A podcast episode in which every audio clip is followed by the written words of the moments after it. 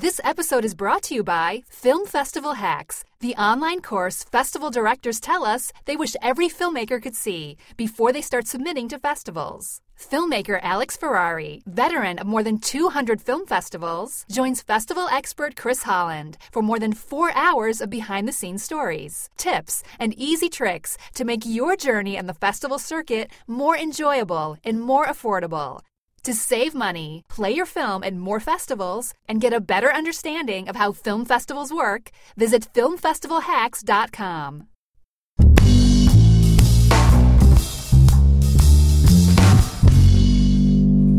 Hey, this is Chris Holland, and you're listening to another episode of the Film Festival Secrets podcast. So, today I want to talk a little bit about licensing music for your film. Uh, in particular, what will happen sometimes is that a filmmaker will approach the owner of the rights to the music and the rights holder will say, Hey, you know, we can give you just the festival rights and it'll be cheaper. Uh, and that means that you'll only have the rights to the music when the film plays at festivals. The thinking being that, you know, why pay for worldwide rights in perpetuity until you, you need them, right? You can always come back and get those rights later when your film gets a distribution deal or something like that. Uh, and I want to warn you that this can be kind of a trap.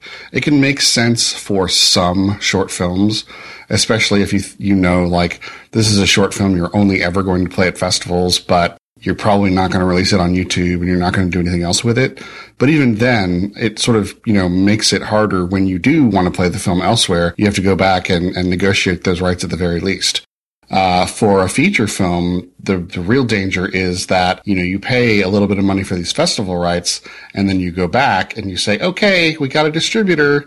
Uh, we need the full rights now. And the, the rights holder goes, oh, wait a second. Now, you know, they, they're smelling the money. Now there's somebody who, who wants the film. And that means they have some negotiating leverage over you to uh, pay more for those rights. So at that point, you're sort of caught between a rock and a hard place. Either you pay the inflated fee for the rights, or you try and replace the song in the film, which could be difficult, change the you know, the tone of that scene significantly, you know, or or uh, and that might not make the distributor very happy, right?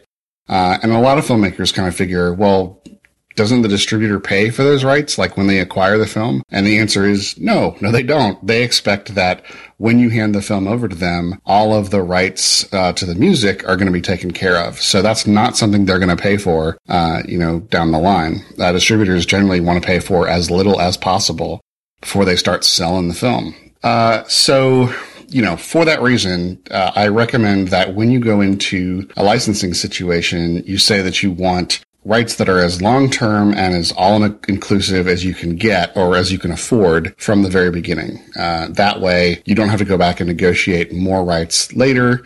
And because the the music rights holder has no idea whether your film is going to be any good or not, you know, their incentive is just to make a sale, to close the deal right then and, um, you know, make what money they can from you at this point when you have relatively little money to offer, you know, instead of taking a chance that if what you want is those rights now or you're going to go to another song, then it's, you know, this little bit of money right now or nothing at all. And most times they'll just go for what they can get at the moment. All right. So, having said all that, uh, I want to tell you uh, very explicitly that I am not a lawyer.